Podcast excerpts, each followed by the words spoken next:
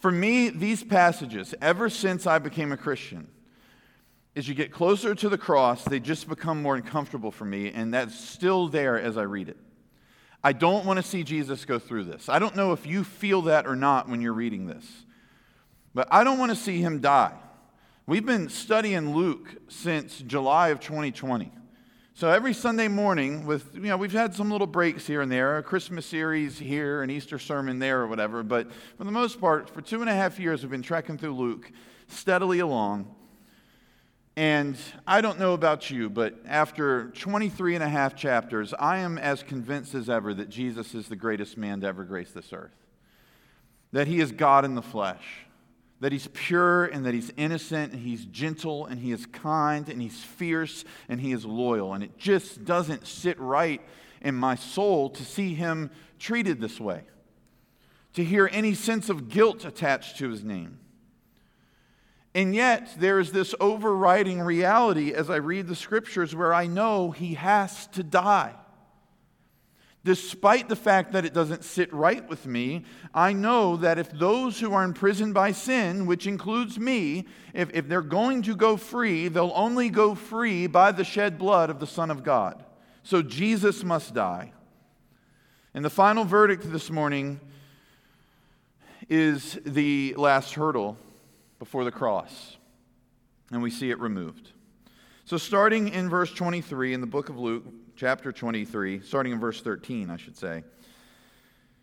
Luke says Pilate then called together the chief priests and the rulers and the people and said to them, You brought me this man as one who was misleading the people. And after examining him before you, behold, I did not find this man guilty of any of your charges against him. Neither did Herod, for he sent him back to us. Look, nothing deserving death has been done by him. I will therefore punish and release him. But they all cried out together, Away with this man, and release to us Barabbas. A man who had been thrown into prison for an insurrection started in the city and for murder. Pilate addressed them once more, desiring to release Jesus, but they kept shouting, Crucify, crucify him. A third time he said to them, Why? What evil has he done? I found, no, uh, found in him no guilt deserving death. I will therefore punish and release him. But they were urgent, demanding with loud cries that he should be crucified. And their voices prevailed. So Pilate decided that their demand should be granted. And he released the man who had been thrown into prison for insurrection and murder, for whom they asked, but he delivered Jesus over to their will. Father, your word is trustworthy and good, and I pray that this morning it would uh, find uh, root in our hearts, Lord, and that it would pass from the heart uh, to our mouths and pass uh, through our lips in the conversation, and that what we learn in the Word would be used uh, as we both edify one another in the church and also uh, we witness, Lord, to the lost world about the glory and the salvation of your Son. So, Father, um, may your Word do its work in us this morning. We pray this in Jesus' name. Amen. As we read these verses, if you know anything about Pilate, it's actually stunning to see him act the way he acts in this passage. I think that if you don't know anything about Pilate, like historically, and you only know what you see of him in the scriptures, he kind of comes off as this guy who's he's, he's, he's kind of a nice guy, you know, and, and he doesn't, he, he really likes Jesus, but he gets his arm twisted by the people, and, and he kind of comes off as this guy where you're like, well, he, he's probably all right. Like, maybe I would have dinner with Pilate. You know what I mean? Pilate was not a nice guy, like, not remotely nice. He was a brutal man. And he had a reputation for being particularly brutal with Jewish people. Early in his office, he, called a, he caused this full blown riot to happen in Jerusalem because he refused to be sensitive to the feelings of the Jewish people. Historically, whenever the Roman cavalcades would come through the streets of Jerusalem, the Roman prefects would remove the symbols of the emperor because they didn't want to incite the Jewish people. They knew the Jewish people got upset when they saw those images because they felt like it was a transgression of the second commandment. Plus, they felt like the Romans were kind of rubbing it in their face that uh, they were under the, uh, the rule of Rome. And so the Roman prefects would remove those images to keep the Jewish people at peace. Pilate said, Yeah, I don't care about any of that. I'm not doing that. He refused to remove the images. And so, as his cavalcade came through Jerusalem, the people went ballistic. And at one point during um, the riot that ensued, hordes of Jewish people got down on their knees on the ground and they showed their neck, basically saying, You can cut our heads off if you want, but we will not stand for this. In another instance, Pilate executed a raid on the temple treasury in order to pay for a government sponsored aqueduct. So imagine how you would feel if, like, the York County Board of Supervisors were to break in this morning and, and, and uh, by, by force of law, took from us our offering, and then they went and they paid for a dam to be built in the York River. Might you be upset? You know what I mean? So the Jewish people, of course, objected, and so Pilate's response was to send uh, a bunch of soldiers to go and beat them into submission.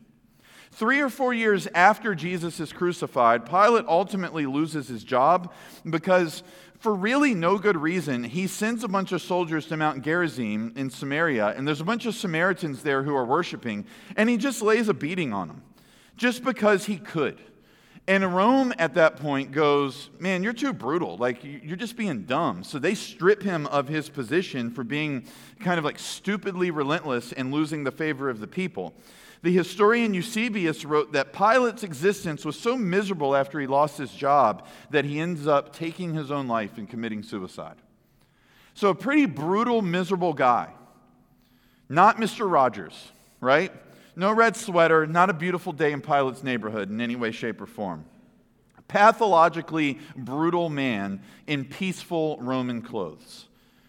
And yet, he insists in this passage on the innocence of Christ, a Jewish man standing before him, and wants to let him go free. Why?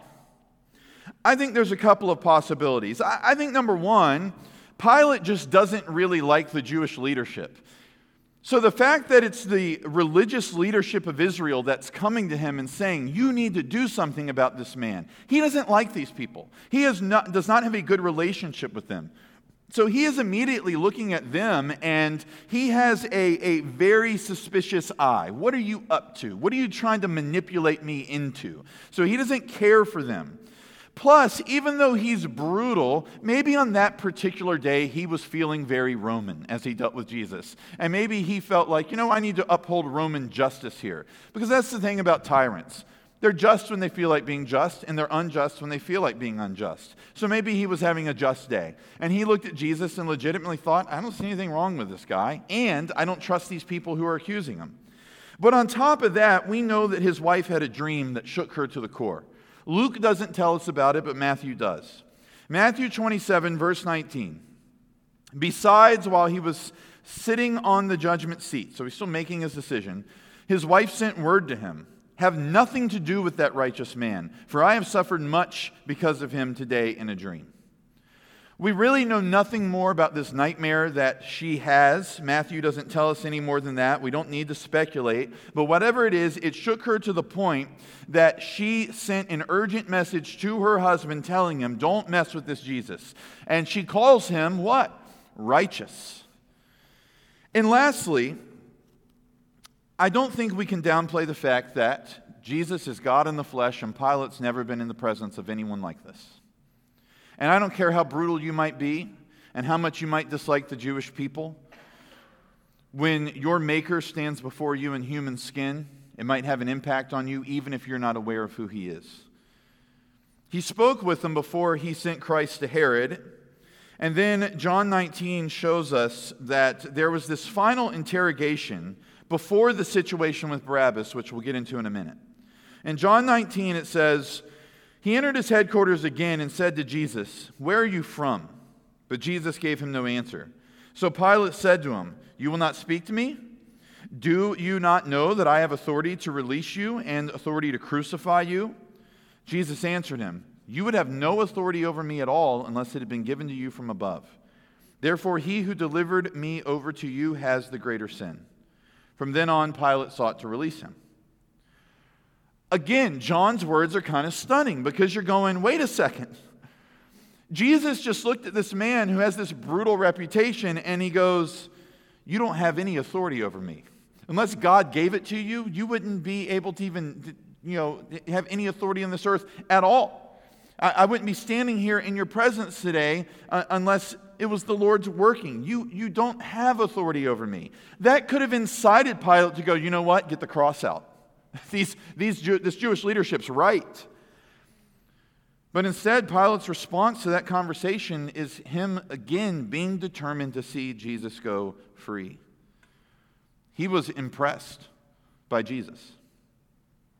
And so, with all of this in mind, Pilate calls together the chief priests and the rulers and the people in verses 13 through 16. And he says uh, that you know, they bring Jesus to him as a political terrorist who's a threat to Rome. He's interrogated Jesus twice. He says, I just don't think the charges are true in verse 14. He makes the point that Herod also found no guilt in Jesus. And so, in light of this, Pilate has no intention of crucifying him because he doesn't believe that he deserves to die. So, in verse 16, he says, I will therefore punish and release him. Now, to punish and release him is not a slap on the wrist. This is a severe punishment that he is going to lay on an innocent man, which is a reminder to us of the fact that Pilate is indeed brutal. If, if Pilate's not a brutal man, then he would say, I'm going to release him, and there's not going to be any further punishment. But he's willing to lay the Roman scourging on this innocent man. It's a beating with a Roman whip that had bone and metal woven into the tails. Generally, they would whip someone 39 times with the whip because 40 lashes was understood to be the amount of lashes it would take to kill someone. Therefore, they would take them as close to death as they possibly could. And Rome did this. If they thought somebody was headed down a bad path, even if they hadn't committed crimes yet, they would lay a beating on them as kind of a warning to go, hey, you haven't done anything wrong yet, but you might want to stop messing around. And so that's what they're trying to do with Jesus here. Pilate's sending a message to him. I think you're innocent, but whatever it is you're doing to upset these people, you better stop it. But that's not going to be enough for the crowd. They cry out together in verse 18, not for the release of Jesus, but for the release of a man named Barabbas. Now, you might notice, you might be in your Bible going, wait a second. Did Crossway misprint my ESV? What is going on here? Because it goes straight from verse 16 to verse 18. You don't have a verse 17 in your Bible, and that is because we are fairly sure it's not canon. That some manuscript writers, some scribes got a little too excited, and at some point, as they were copying the copies of the copies, they wanted to explain the custom of a prisoner being released at Passover, and they wrote it into the text, which is a big no no. All right? You're dealing with the inspired word of God, you don't add your own stuff in. And so we're able to look at the older manuscripts and go, mm, verse 17 doesn't belong. So in your English Bibles you're holding, verse 17 is not going to be there because verse 17 is not canon. However, we do get explanations from Matthew and Mark, which that's why I want to go and kind of shake those scribes and go, just let Matthew and Mark tell the story. You don't need to add anything in. But Matthew and Mark, they explain to us this custom. Matthew 27, verse 15. Now, at the feast, the governor was accustomed to release for the crowd any one prisoner whom they wanted. And they had then a notorious prisoner called Barabbas. Mark 15, verse 6. Now at the feast, he used to release for them one prisoner for whom they asked. And among the rebels in prison who had committed murder in the insurrection, there was a man called Barabbas. So at the feast of the Passover, the Romans would release one prisoner in a sort of celebration of some sort of jubilee, uh, keeping the Jewish people pacified. They let one prisoner uh, go. And Pilate, he sees this as an opportunity to release Jesus. All right, this is his out. I can release Jesus. He's done nothing wrong. We'll lay a beating on him, and then he goes free, and then we can be done with all this. If we're trying to harmonize the Gospels into one narrative this morning, it seems like in the break between verses 16 and 18 would have been the time when Pilate gets the message from his wife about the dream. That's where Matthew places it. Right after Pilate decides he wants to release Jesus. So it seems like he's receiving this message. As he's receiving it, the crowd gets whipped up into a frenzy. So it's almost like the religious leadership take this opportunity of silence where Pilate's receiving this message from his wife to get the chant going crucify, crucify him, right? And so now we have a situation where the crowd is even more bloodthirsty. Barabbas was a murdering insurrectionist. Jesus is a completely innocent man. And in light of this, Pilate pleads with them again in verse 20, but they continue to cry out for Jesus to be taken to the cross in verse 21. And so, for a third and final time, he tries to persuade the people in verse 22. Why? What evil has he done? I have found in him no guilt deserving death. I will therefore punish and release him. But Luke says they are urgent. The Greek word means insistent. It was the word used to describe coals that burnt overnight. You know, when like you think you put out the campfire and then you wake up the next morning and the coals are still going and you're like, oh man, we may have gotten away with one there, you know, some dry, dry twigs and leaves around. Uh, that is the Greek word used here. They would have used that word to describe coals like that. So the crowd is burning and simmering and they're not going to stop. Relentless, only going to be satisfied if they see Jesus hung on a cross. And Luke tells us their voices prevailed, and Pilate gives in, and he consents to releasing Barabbas and delivering Jesus over to the people to be crucified. Having understood the order of events and why things unfolded the way they did, before we go this morning, we have to stop and see the gospel in this passage. Luke wants us to do that. Luke wants us to see the exchange that's taking place here. The innocent one is headed to capital punishment. The guilty one is going free. The light and life of men is now going to die. The murderer is now going to live. The sinless Savior is going to complete his mission now, while a prisoner like Barabbas is going to return to his family and his friends. And Luke means for us to see the gospel. To see this unfair situation and realize that it is a picture of what Christ has done for us.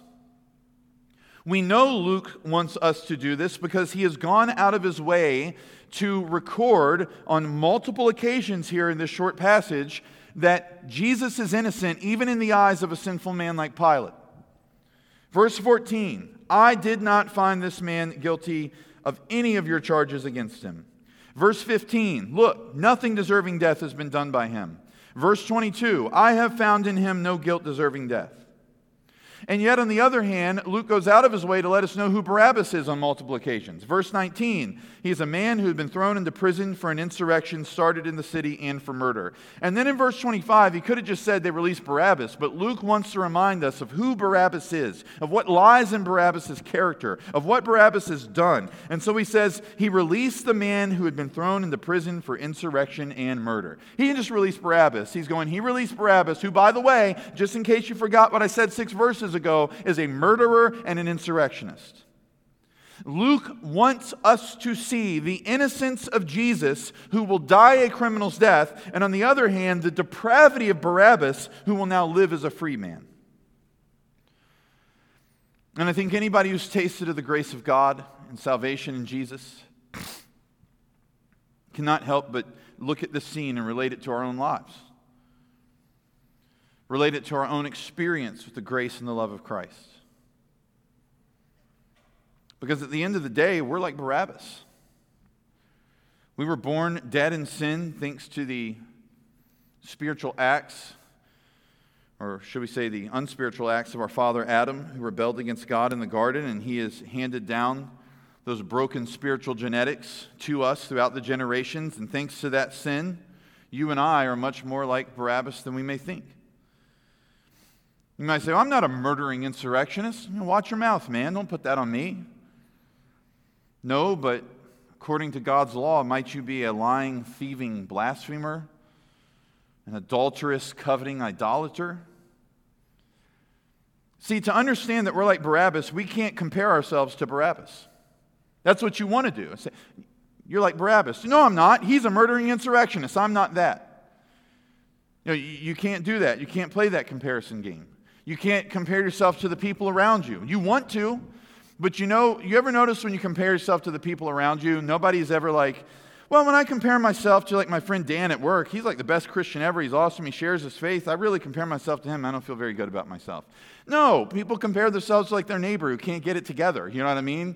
Like, well, I'm not great, but I'm not like so and so, you know? They don't even cut their grass. You know what I'm saying? Like, we always want to judge people according to someone that we deem to be inferior to us. We don't hold ourselves up to gold standards. But when we're trying to see whether or not we're like Barabbas, we need to hold ourselves up to the gold standard, the standard of all standard, the standard that informs every other moral standard, which is God's law. Have you kept the law of God? Have you worshiped God perfectly according to his design? Have you loved God with the entirety of your heart?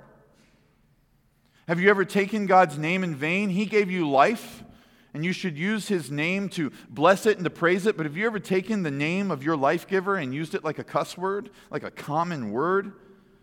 Have you ever dishonored your mom and dad? Have you ever told a lie? It only takes one lie to be a liar. Have you ever stolen something? It only takes one theft to be a thief. Have you ever committed adultery or murder?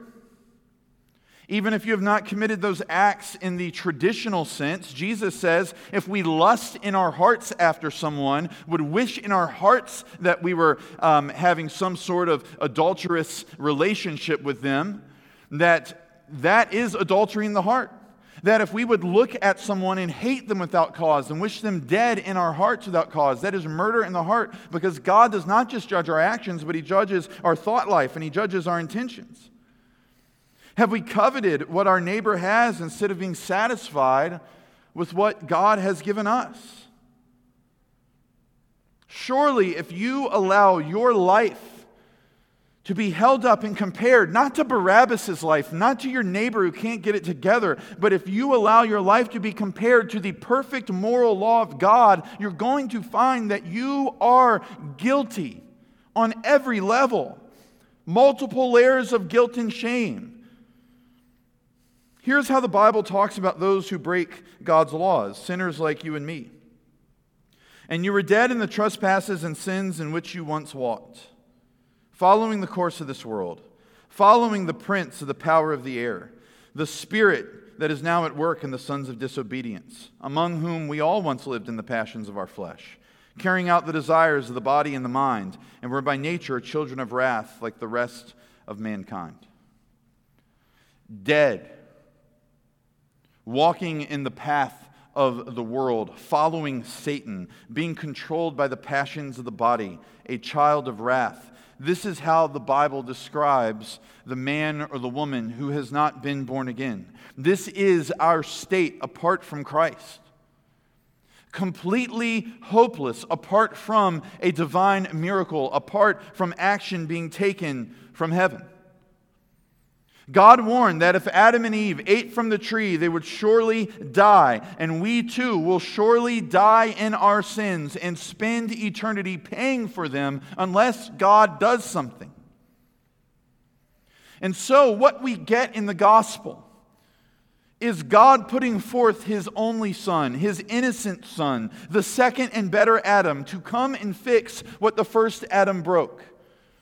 Adam was supposed to live under God's rule and under God's reign in the garden, acting as God's servant on the earth, carrying out the will of God with no influence of sin. And that ideal was shattered when Adam ate the fruit. But Jesus comes and he successfully lives the life Adam failed to live. Christ lives under his Father's rule. Christ lives under his Father's reign. He is his Father's servant on the earth. He carries out his Father's will. He submits himself to the Father's will. And he does all of it without sinning in his actions or in his thoughts or in his intentions. So when Pilate looks at him and says, I find no guilt in this man, I don't know how many right things Pilate said in his life, but there's few things he had ever been more right about than that. Jesus was not guilty of a single thing he had been accused of. He's not an insurrectionist. If anything, we've just seen him rebuke one of his disciples for wielding a sword. He's still accused of this, by the way. I heard political commentator Ben Shapiro say on a podcast that Jesus is nothing more than an insurrectionist who was crucified for his trouble. Oh man, he's so wrong. He's just so wrong. If he was an insurrectionist, he was a really bad one. Because the only thing that got cut off by a sword in his insurrection was an ear that he picked up and put back on the man's head. through a miracle. So if he was an insurrectionist, he was a terrible insurrectionist. Of course he wasn't. He never came to take Rome down with a sword. Not yet. He came to destroy sin and death for his people. He wasn't a blasphemer, far from it. He taught people how to worship God in spirit and truth. And yet, despite his sinlessness, Jesus is going to die on a cross that should have belonged to Barabbas. But it's not just Barabbas' cross. If we are sinners like Barabbas, then it should have been our cross. It should have been my cross. It should have been your cross. This exchange, where Jesus is condemned and Barabbas goes free, points us to the heart of the gospel, which is the substitutionary atonement of Christ. That Jesus did not merely die for sin, but that he died in my place for my sin as my substitute. That he died in your place for your sin. That he didn't just die in this real general way, but that he took names to Calvary that he, he took your name and your sin to Calvary, that he assumed all of your unrighteousness, and now he gives you, in a very personal way, not in a very general way, but in a very personal way, he gives you his righteousness. The Apostle Paul described this gospel exchange to the Corinthian church, and he said, For our sake, he made him to be sin who knew no sin, so that in him we might become the righteousness of God. The Puritan Stephen Charnock commented on this verse and said, He received our evils to bestow his good, and submitted to our curse to impart us, uh, to us his blessings. Sustained the extremity of the wrath we had deserved, to confer upon us the grace he had purchased. The sin in us, which he was free from, was by divine estimation transferred upon him as if he were guilty. That the righteousness he has, which we were destitute of, might be transferred upon us as if we were innocent. He was made sin as if he had sinned all the sins of men, and we are made righteous as if we had not sinned at all. The ways of God are not the ways of man. And if you were ever unsure of that, Jesus' impending death on the cross should convince you once and for all. In God's plan, he has struck a fatal blow to death with the death of his son. No, no finite man plans it this way. In God's plan, he's used sin to defeat sin. I love that. He turns sin against itself because no sin has ever been committed on this earth that is greater than the murder of God's son at Golgotha. And yet he took that horrific sin and he has used it to defeat sin. In God's plan, the Son of God has elected to suffer humiliation in order to defeat our sinful pride. We were boastfully obstinate in our opposition to God, but Jesus came in humility to die on the cross as if he was the boastfully obstinate one. In God's plan, which has the Son of God crucified for sinners right in the middle of it, our sins are removed and they are cast aside. For as high as the heavens are above the earth, so great is his steadfast love toward those who fear him. As far as the east is from the west, so far does he remove our transgressions from us. You and I never would have written the plan this way. But this was his plan, and it reveals to us not only the glory of his Son, but the brilliance of the Father, the, the manifold wisdom of the entire Godhead. And the brilliant theologian A.W. Pink, as he wrote about this plan and the substitutionary atonement at the heart of the plan, he says this Just as a storm cloud empties itself on the earth and then melts away under the rays of the sun, so when the storm of divine judgment had exhausted itself upon the cross, our sins disappeared from before God's face, and we were received into his everlasting favor. That's the end result of God's brilliant plan for you everlasting favor. See, here's the thing about Barabbas he was freed for the rest of his life or until he did something else evil. And he was freed for committing acts of treason against an earthly government. But if we're going to use his pardon as a parable for our salvation, we've got to understand that Jesus' death in our place has secured something far better than what Barabbas gets in Luke 23. Because Christ has not just freed us from the dominion of sin and the power of death in this life, He has not just absolved our guilt from some earthly power like the Roman government. He has freed us from sin and death forever, and He has absolved us in the eternal court of God. And we will never taste the second death. We will never feel the flames of hell. We have an eternal verdict of not guilty, and we have been guaranteed an inheritance that cannot be corrupted and is kept for us in glory. Blessed be the God and Father of our Lord Jesus Christ according to his great mercy, he has caused us to be born again to a living hope through the resurrection of Jesus Christ from the dead, to an inheritance that is imperishable, undefiled, and unfading, kept in heaven for you, who by God's power are being guarded through faith for a salvation ready to be revealed in the last time. Jesus' death has secured you the everlasting favor of God. By dying in your place, the Son has guaranteed that you experience the same love of the Father that He has experienced.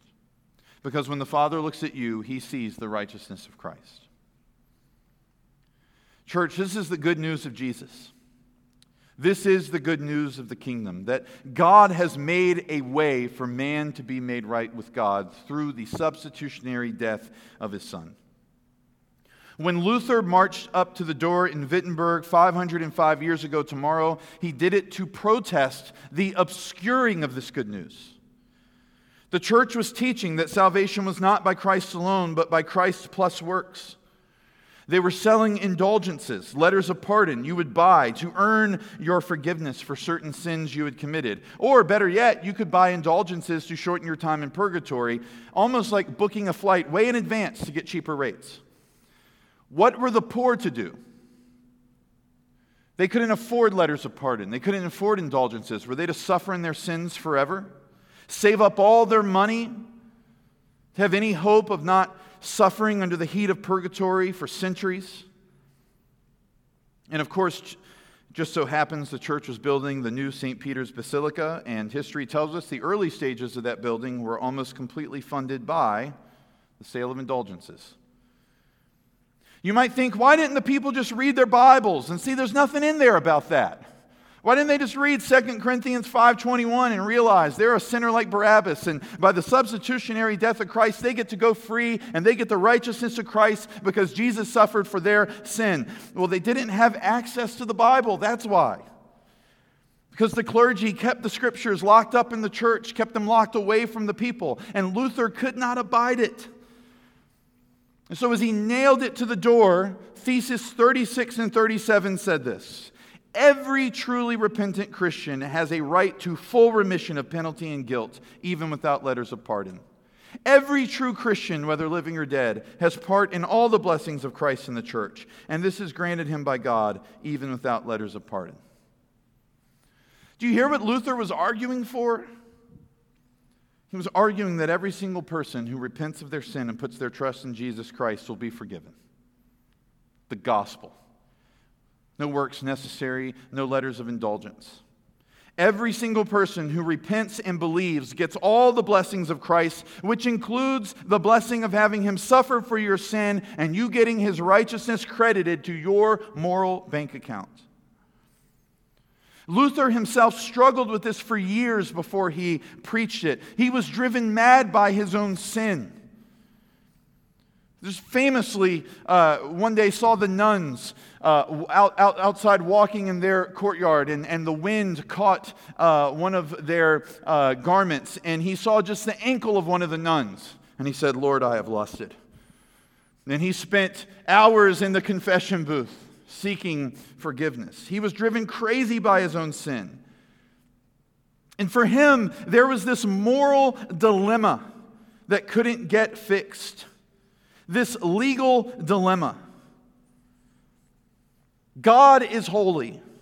And if God is holy, then he should smite me off the face of the earth because I'm a sinner. And how can we fix that? That is what ate at Luther. And then he read Romans 1:17 which says for in it the righteousness of God is revealed from faith for faith as it is written the righteous shall live by faith. And so, that young man who had studied law and he had seen a legal dilemma with God and he had seen there was no way out, that he was a sinner and God was holy and he was going to be judged according to God's law and he was going to be guilty. If God forgave him without punishment, justice is not done, God is not holy. How in the world am I going to get out of this? Luther thought till he read Romans 1:17 and he said night and day I pondered until I saw the connection between the justice of God and the statement that the just shall live by faith. Then I grasped that the justice of God is that righteousness by which through grace and sheer mercy God justifies us through faith. Thereupon I felt myself to be reborn and to have gone through open doors into paradise. The whole of Scripture took on a new meaning, and whereas before the justice of God had filled me with hate, now it became to me inexpressibly sweet in love. If you have true faith that Christ is your Savior, then at once you have a gracious God, for faith leads you and opens up God's heart and will that you should see pure grace and overflowing love. What Martin Luther understood is that when we have trusting belief in the salvation provided by God's Son at the cross, we no longer need to fear God as one who will punish us. Christ has taken the punishment.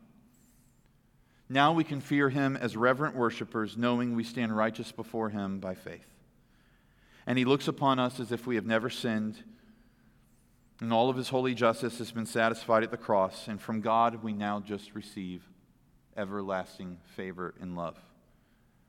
Love in his provision of daily bread. Love in his discipline when we're sin, uh, when we sin and need to be corrected. Love in how he grows us. Love in tribulation. Love in prayer. Love in blessing. Love in a thousand different ways every day. But by the blood of Christ, we know God is our loving and caring Father. The band's going to come right now, lead us in a final song. And as they come, maybe you identify with Luther this morning. Maybe you are driven crazy by your own guilt before God. And you are painfully aware this morning that you have fallen short. You try to numb it with a myriad of things like so many do, right? All the S's scrolling, streaming, substances, sustenance, stuff. But in the quiet moments of honesty, we know we are not prepared for judgment on our own. The guilt in our conscience tells us that. And in the gospel, a way has been made for you. A way has been made for Barabbases from every tribe and tongue and nation to go free, repenting and trusting in God's Son, receiving his righteousness. And that way has been opened by the sinless Savior stretching wide his arms and receiving the guilt for sins he never ever committed. It's scandalous, but it's the good news that will save your soul. It's the great gospel exchange. Believe it. Say with Luther, Here I stand, I can do no other. Nowhere else to go, no other way, nowhere else to find our sins forgiven and our guilt removed. God help us, it's just Jesus. And that's it. No one and nothing else. Believe on him. Let's pray.